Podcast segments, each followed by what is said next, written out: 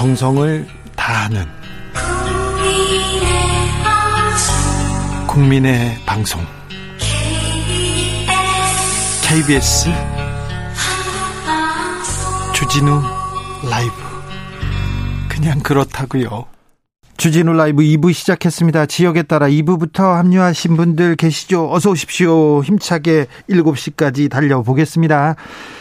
혹시 일부 궁금하시면 아 일부의 중요한 내용 뜨거운 토론 있었습니다. 그러니 찾아보고 싶으신 분들은 유튜브에서 주진우 라이브 검색하시면 됩니다. 라디오 정보센터 다녀오겠습니다. 조진주 씨.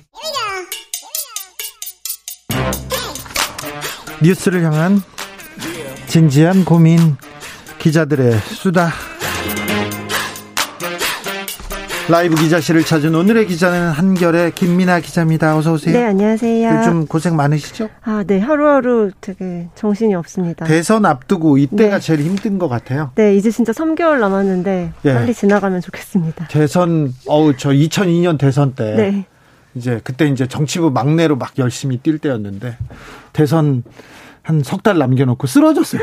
아 정말로요? 네, 너무 힘드셔서. 그래 병원에 실려 갔었어요. 처음으로. 네. 그렇게 네, 열심히. 건강 잘 챙기시고. 네, 감사합니다. 네. 윤석열 후보가 호남 공약 뭐 계속하고 있습니다. 네, 맞습니다. 어제는 재경 광주 전남 향후에 가서 국민 통합을 강조하고 어, 대통령 되면 절대 호남 홀대로 나오지 않도록 하겠다라고 했고요. 오늘은 이어서 김대중 전 대통령의 국정 철학과 업적을 되새기면서 앞으로 더 발전시켜 공정과 상식 기반의 희망의 나라를 만들겠다 강조를 네. 하면서 김대중 정신을 강조한 겁니다. 김대중 정신이라 네. 국민의힘에서 김대중 정신이라 네. 아무래도 중도 쪽으로 좀 네. 외연을 확장하려는 그 노력의 일환으로 계속 이번 주 내내 어떻게 보면은 호남 쪽에 굉장히 친호남의 발언을 많이 하고 있습니다. 그러니까요. 호남 올 때는 이런 말 절대 나오지 않겠다 얘기하면서 네. 어, 광주 사람들한테는 제가 광주에서 검사해봐서 그런데 뭐 마음의 고향입니다. 뭐 맞습니다. 이런 얘기합니다. 네네. 그리고는 호남 출신 영입에 굉장히 공을 들이고 있어요. 네, 그렇습니다. 어제 그 김 이용호 민주당 민주당 의원이었던 이용호 의원을 국민의힘으로 다시 무소속이었다가 영입을 네. 했고요. 박주선 전 국회부의장이 캠프 공동선대위원장 자리를 맡고 있으면서 좀 호남 쪽으로 우리가 앞으로 호남 잘 챙기겠다 이런 사인을 보내고 있고 김동철 전 의원도 있고요. 네, 맞습니다. 김경진 전 의원도 있고요. 네. 사실 호남 분들이 그러니까 반 반문재인이라는 그 키워드 를 가지고 호남 분들을 조금 더 이제 모아오려는 반문재인 반이재명 키워드로 호남 분들 모아오려는 그런 모습을 많이 보이고 있습니다. 호남 공약 윤석열 후보의 목표는 뭡니까? 일단은 지난 대선에서 호남에서 박근혜 후보가 10%를 득표를 했다고 하더라고요. 네. 이번에는 두 배로 가자 해서 20%를 목표로 잡은 것 같습니다.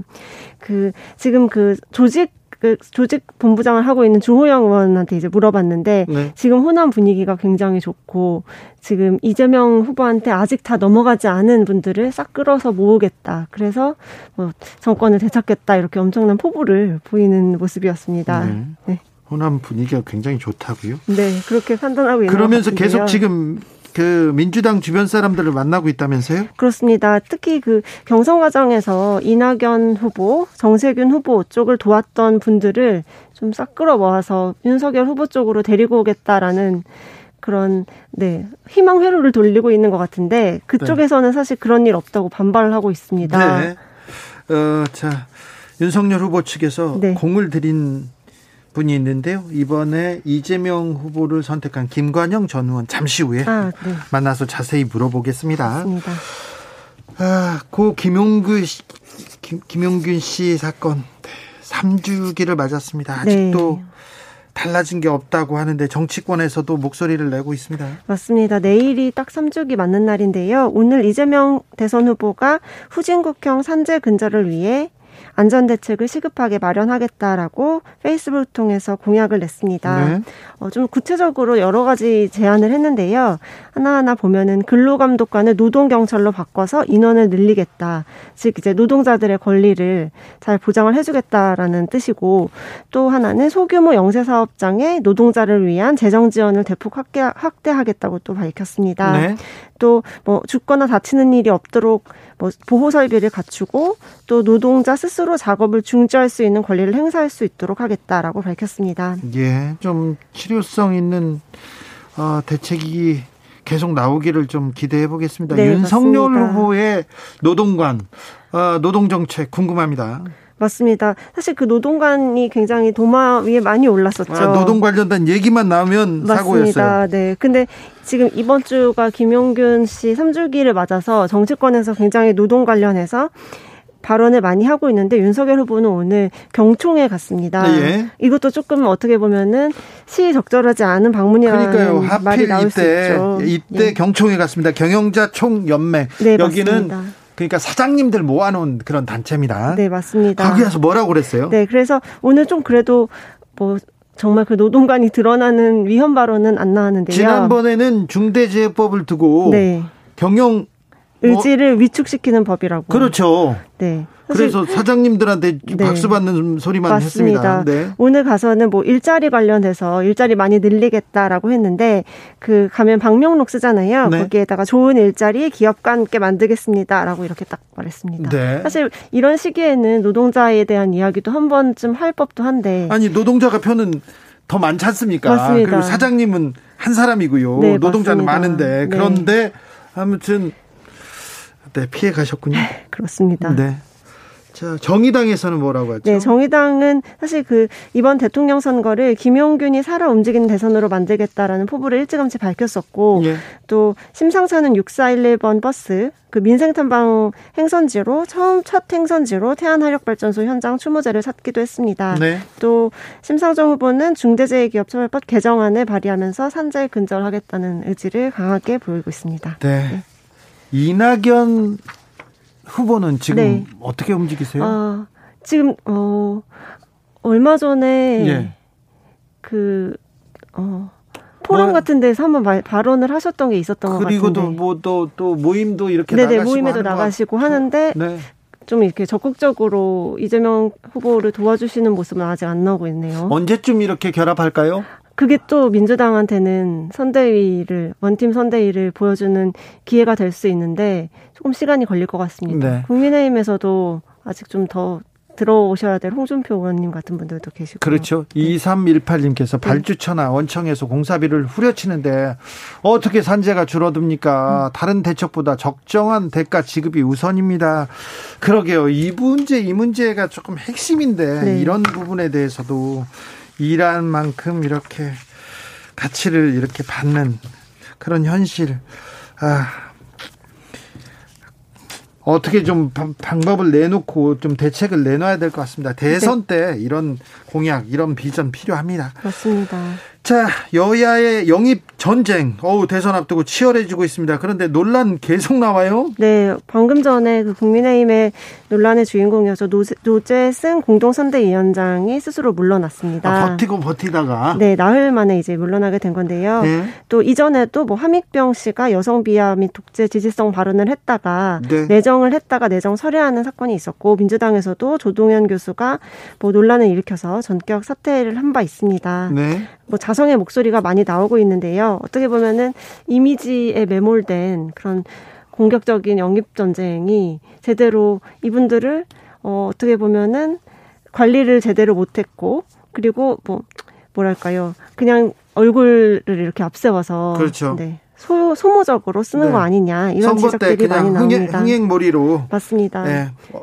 어, 네. 특히 뭐 당을 지켜왔던 청년 정치인들은 좀 불만이 되게 크더라고요. 아니 그렇죠. 네. 선거 때는 새 인물이라고 맞습니다. 했지. 어, 당에서 활동하던 사람들은 좀 뒤로 물러나 있어라 이렇게. 그리고 어 다른 사람들보다 들보다 훨씬 내가 더 노력하고 열심히 그렇죠. 했는데 우리의 노력은 뭐가 되나 그런 네. 뭐 생각도 있습니다. 또뭐 네. 뭐 목소리도 나와요. 지금까지 뭐 당을 지켜왔는데 오히려 굴러 들어온 돌들이 앞서 나가는 모습에 씁쓸한 그런 표정을 보였고 예. 사실 그 노재승 위원장 경우에는 SNS는 보기만 하면 사실 누구나 다 알 수 있는 공개된 네. 그런 글들을 많이 게시했는데 전혀 그게 어 모르고 있었다라고 밝힌 것 자체가 조금 황당한 일이었던 것 같습니다. 함익병, 그, 네, 함익병 씨도 마찬가지고요. 그렇죠. 네. 네. 아, 그게 대선 때가 되지 않습니까? 그러면 누구의 줄을 딸, 따라서 누구의 손을 잡고 들어오는 사람들이 있어요. 그쵸. 그래서 문제가 있어도 아이고 못 맞고 네. 못 맞고 이렇게 어쩔 수 없이 이렇게 보다가 그리고 데려온 사람들이 해결을 해야 되는데 맞습니다. 해결이 안 되니까 이렇게 좀 논란이 커지고 그런 측면도 조금 있습니다. 데려오신 분들이 고위직이면 고위직일수록 네. 주변에서 이제 어, 내려놔야 됩니다. 말을 못하게 되는 것 같아요. 네. 이번 사건도 거기서 이렇게 나흘이나 시간을 네, 보낸 건 아닌가 그렇게 네. 생각이 듭니다. 국힘 캠프 출입하는 사람들은 네. 이렇게 얘기하는데 국힘 캠프는 어떤 면이 다르다고 얘기합니까? 다르다는 음. 그러니까 민주당에 민주당하고 다르거나 이번엔 좀 특, 특이의 그런 경우 있습니다. 아 지금 이제 국민의힘 선대위 같은 경우에는 되게 메모드급으로 엄청 꾸렸고 네. 김종인 위원장이 전면에 나서서 네. 계속 메시지를 내고 계시죠. 그러니까요. 김종인 네. 위원장이 원톱입니까? 네, 원톱이죠. 그리고 이제 네, 여러 정책도 스스로 막 많이 말씀을 인터뷰 통해서 하시고요. 그럼 이준석 대표는요? 이준석 대표는 사실 그 존재감을 부각하기 위해서 윤석열 후보랑 행보를 되게 같이 많이 합니다. 그러게요. 근데 네. 이준석 대표가 윤석열 후보하고 같이 다니려고 계속 지금 맞습니다. 여러 지금 일정을 만드는 것 같은데 네, 옷도 똑같이 입고 네. 같이 사진 찍히고 싶어 하시고 아니, 그런 그, 게 확실히 보입니다. 윤석열 후보가 그 후드티 입고 네. 이렇게 나가고 그런 거 안 좋아할 텐데요. 그러게요. 근데 이제 그것도 이준석 대표가 미리 마 련해서 이렇게 빠르게 후보한테 입혔던 것이고 네. 뭐 순찰 같이 갔던 장면 그리고 네. 그 달고나 같이 네, 어제 대학로에서 했던 장면들 모두 다 이준석 후보 후보가 딱 옆에 붙어 있는 걸 보실 수 있었을 겁니다. 네. 자, 그걸 또 좋아할까요? 자, 그리고 네. 그리고요. 김한길 전 민주당 대표는 네. 왜또 조용합니까? 그게 저도 궁금해서 여러분들한테 좀 수소문을 해봤는데 네. 아직은 공감대 형성이 잘 안 되고 있는 것 같아요. 그 이게 후보 직속이어서 선대위 그 발족식에는 안 오는 게 맞았다라고 해명을 하긴 했는데 그게 말이 안 되죠. 네, 여전히 좀 잘 안 꾸려지고 있는 게 가장 큰 이유인 것 같습니다. 나 안 꾸려졌다 네. 제대로. 네, 네, 새시대 위원회 지금 위원장을 맡고 있는데 네. 김병준 위원장은요? 김병준 위원장도 또 이제 홀로 조금 부각시키려는 행보를 많이 하고는 있는데 네. 아무래도 김종인 위원장의 원톱 그 그립이 장난이 아닌 것 같습니다. 그렇습니까? 아무튼 네. 김종인 위원장의 생각, 이준석 대표의 생각, 윤석열 후보의 생각이 좀 다를 텐데 후드 입고 싶어 하지 않은 않은 건 분명한데 맞습니다. 네.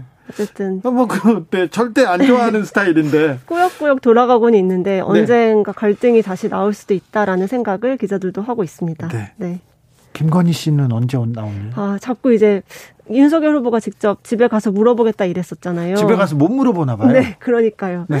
그래도 이제는 김혜경 그 이재명 후보 쪽 처럼 나와서 네. 행동을 해야 된다라는 목소리가 당내에서도 많이 나오고 있습니다. 그렇습니까? 네. 지켜볼까요? 네.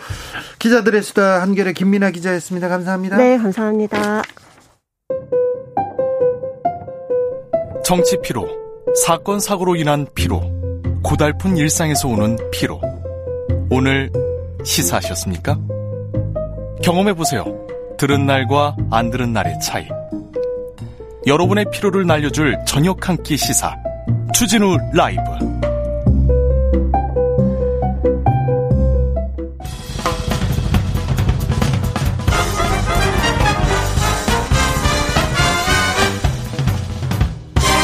훅 인터뷰. 모두를 위한 모두를 향한 모두의 궁금증 훅 인터뷰. 아, 대선의 핵심 키워드는 수도권, 청년, 그리고 중도층입니다. 중도층 확장을 위해서 영입 경쟁, 아, 치열한데요. 이분은 여야 모두 굉장히 러브콜 많이 받았습니다. 특별히 윤석열 후보 측에서 공을 그렇게 그렇게 들였다고 하는데 결정은 이재명 후보였습니다. 왜 민주당이었는지, 왜 이재명이었는지 들어보겠습니다. 아, 중도 성향을 가진 정책통으로 유명했는데요. 김관영 전 바른미래당 의원 안녕하세요. 네, 안녕하세요. 네. 김관영입니다. 의원님 잘 지내셨어요? 어우, 얼굴 좋아지셨는데요. 예, 뭐 아무래도 좀 휴식 시간이 많고 스트레스가 덜하니까. 네. 예. 뭐 하면서 지내셨어요? 아유 좋아 보이세요.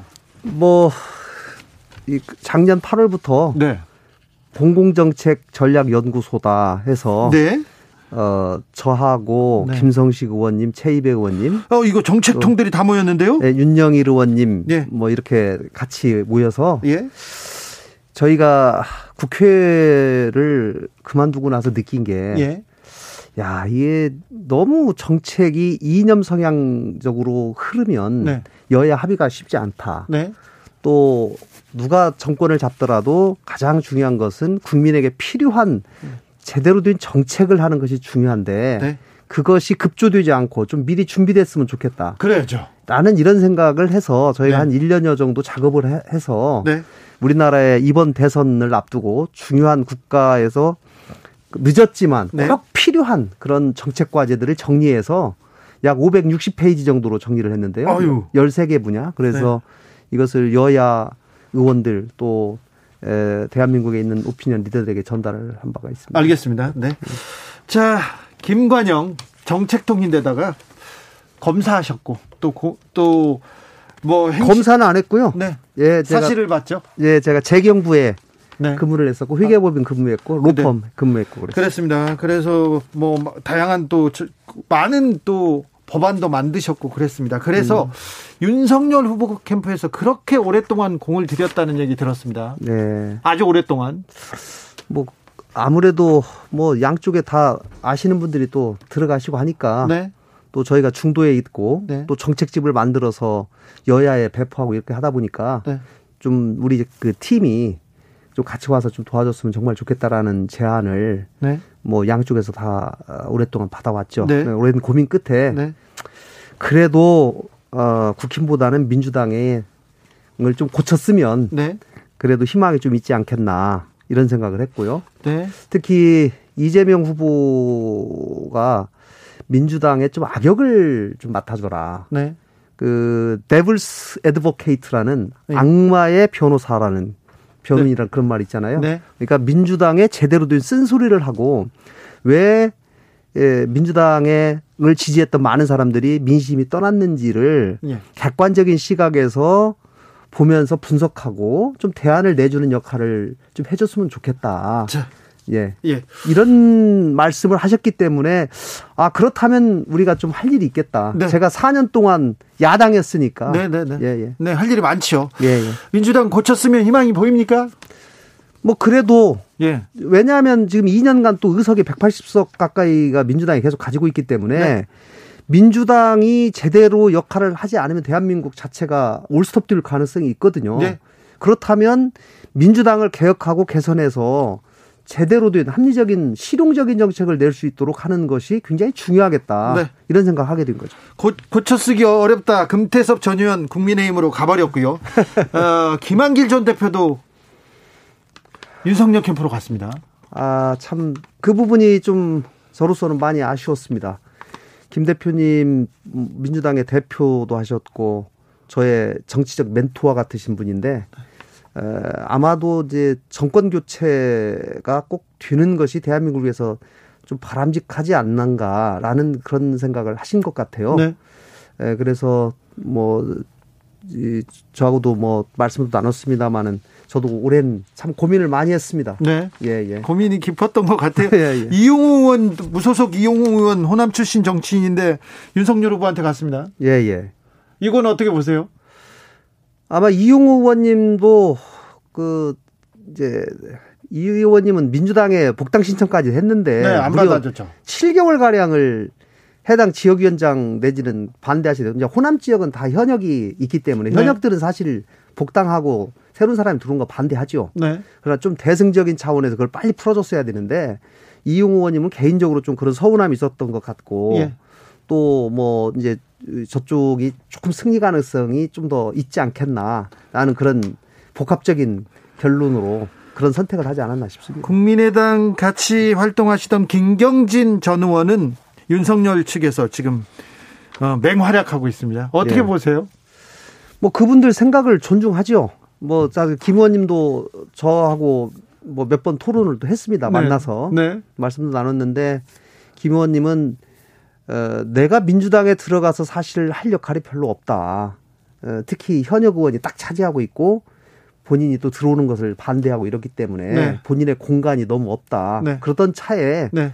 윤석열 캠프에서 네. 간곡하게 요청을 하고 있고 거기 가면 그래도 좀 더 많은 활동 공간이 있지 않겠나 이런 고민이 있다라고 말씀하시더라고요. 이용우 의원도 그렇고 김경진 전 의원도 그렇고 대선 대승적인 뭐 가치 신념 그것도 있지만 뭐 자기 정치적 입지도 중요하니까요.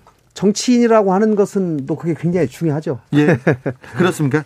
자, 거대 양당, 오, 거대 양당이 이렇게 자리 잡은 이 정치 현실 속에서 네. 밖에서, 예. 밖에서 볼때 예. 어떤 점 고쳐야 되겠다. 어떤 점에서는 내가 역할을 해야겠다 생각하셨어요? 21대 국회를 보니까 아, 정말 이거는 이 마주보고 달리는 기차. 예. 충돌 직전의 기차인 것 같아요.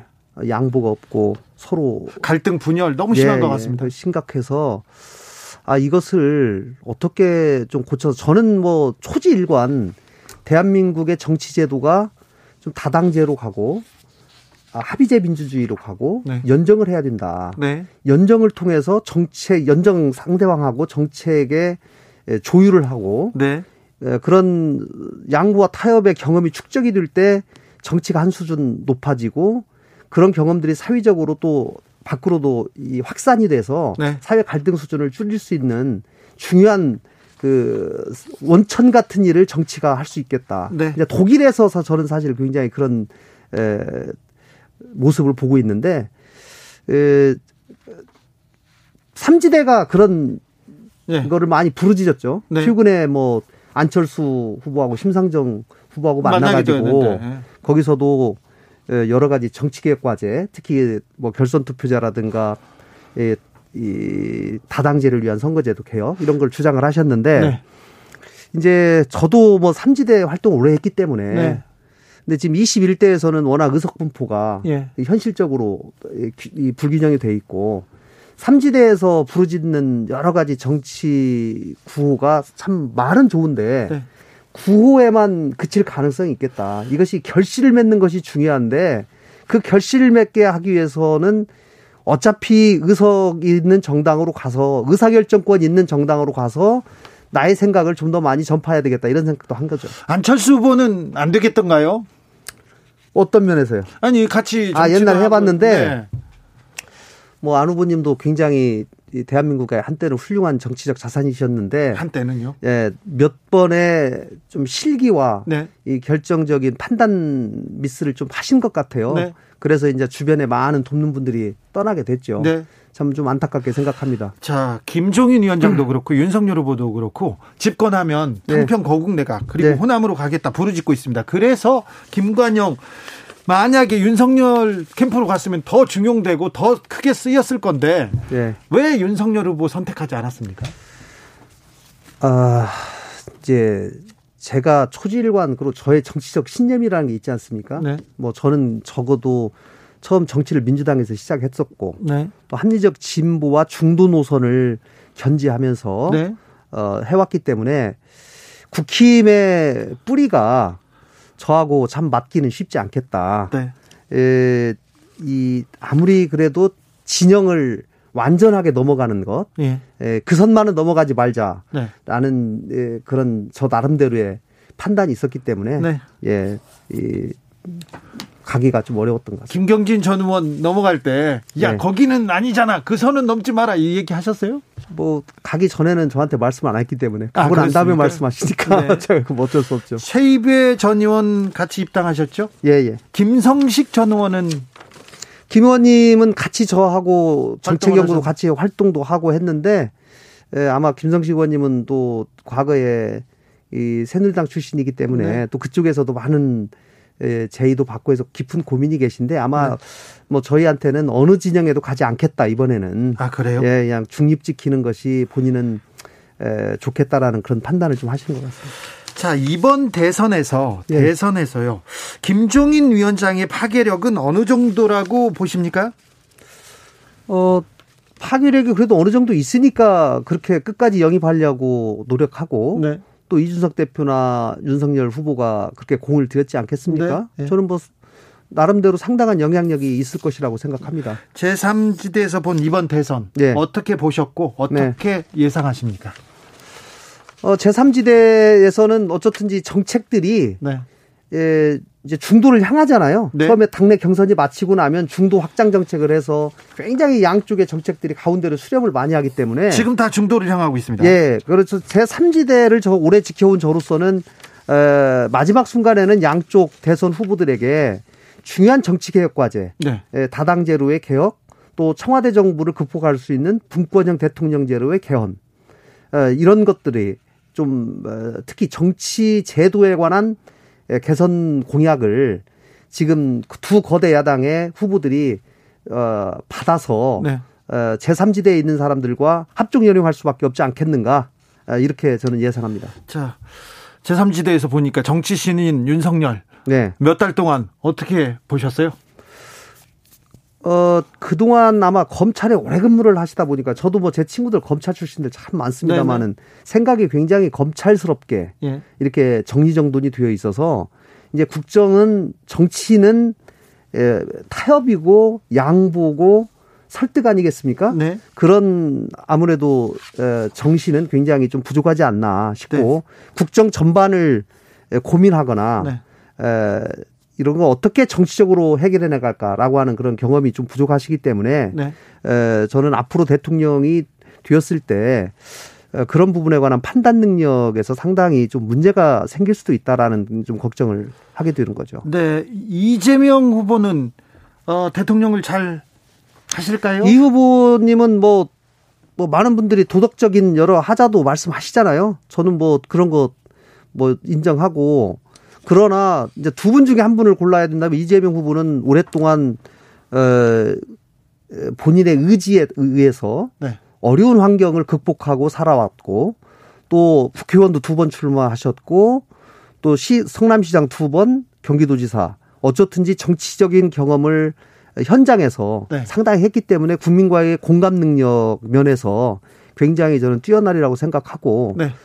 뭐 굉장히 실용주의적인 생각을 갖고 있다라는 생각을 하게 됐습니다. 알겠습니다. 바른 미래당 원내대표였고요. 국민의당에 계셨습니다. 제3지대 거의 거의 중간 지대에서 이렇게 지켜보다가 윤석열, 이재명 계속 이렇게 아, 이렇게 저울질이라고 하면 안 되겠지만 고민을 하셨을 텐데. 네.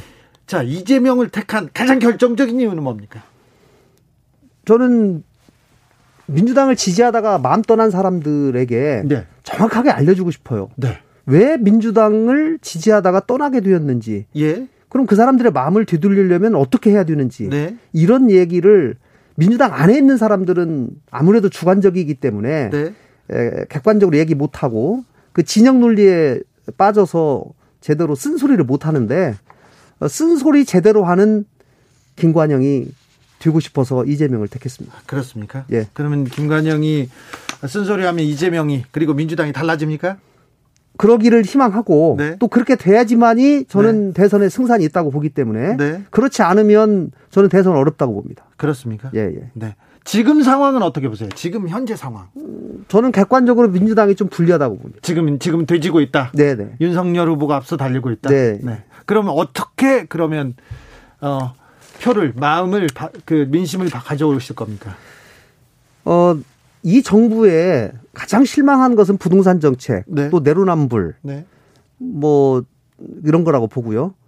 민주당 안에 있는 사람들이 제대로 지적하지 못하는 것을 저는 일관되게 원전 탈원전 정책을 방향은 맞았지만 구체적인 실행 방 방식이 문제가 있다. 라는 어, 제 얘기를 여러 번 한 바가 있습니다. 그래서 네. 그런 부분에 관한 개선책을 제대로 내놓아야 되리라고 생각합니다. 네. 그리고 특히 청년들 네. 부동산 문제는 단순히 집값이 올라서 서민들이 어려운 것뿐만 아니라 2030에게 너무나 큰 절망을 주어서 네. 그 사람들에게 제대로 된 비전과 희망을 줄 수 있는 청년 대책이 가장 절실하다. 네. 이렇게 저는 분석합니다. 민주당이 이렇게 비판적인 얘기를 막 하면 네. 민주당 지지자들이 막 이렇게 문자 폭탄도 보내고 막 그러잖아요. 어, 받죠. 저도 많이 받았죠. 많이 받으셨잖아요. 그러나 어떻게 합니까? 이 사랑하는 마음에서 하는 쓴소리는 뭐 제대로 받아들이고 또 이거 개선해야지만이 민주당이 발전이 있는 거니까요. 네. 네. 1513님이 묻습니다. 민주당 달라집니까? 뭐 저는 달라져야지만이 이 대선에 이 가능성이 있기 때문에 네. 저는 절박함이 있으면 달라질 거라고 봅니다. 알겠습니다. 민주당 선대위 합류한 김관영 전 의원 말씀 들었습니다. 감사합니다. 네, 고맙습니다. 교통정보센터 다녀오겠습니다. 오수미 씨.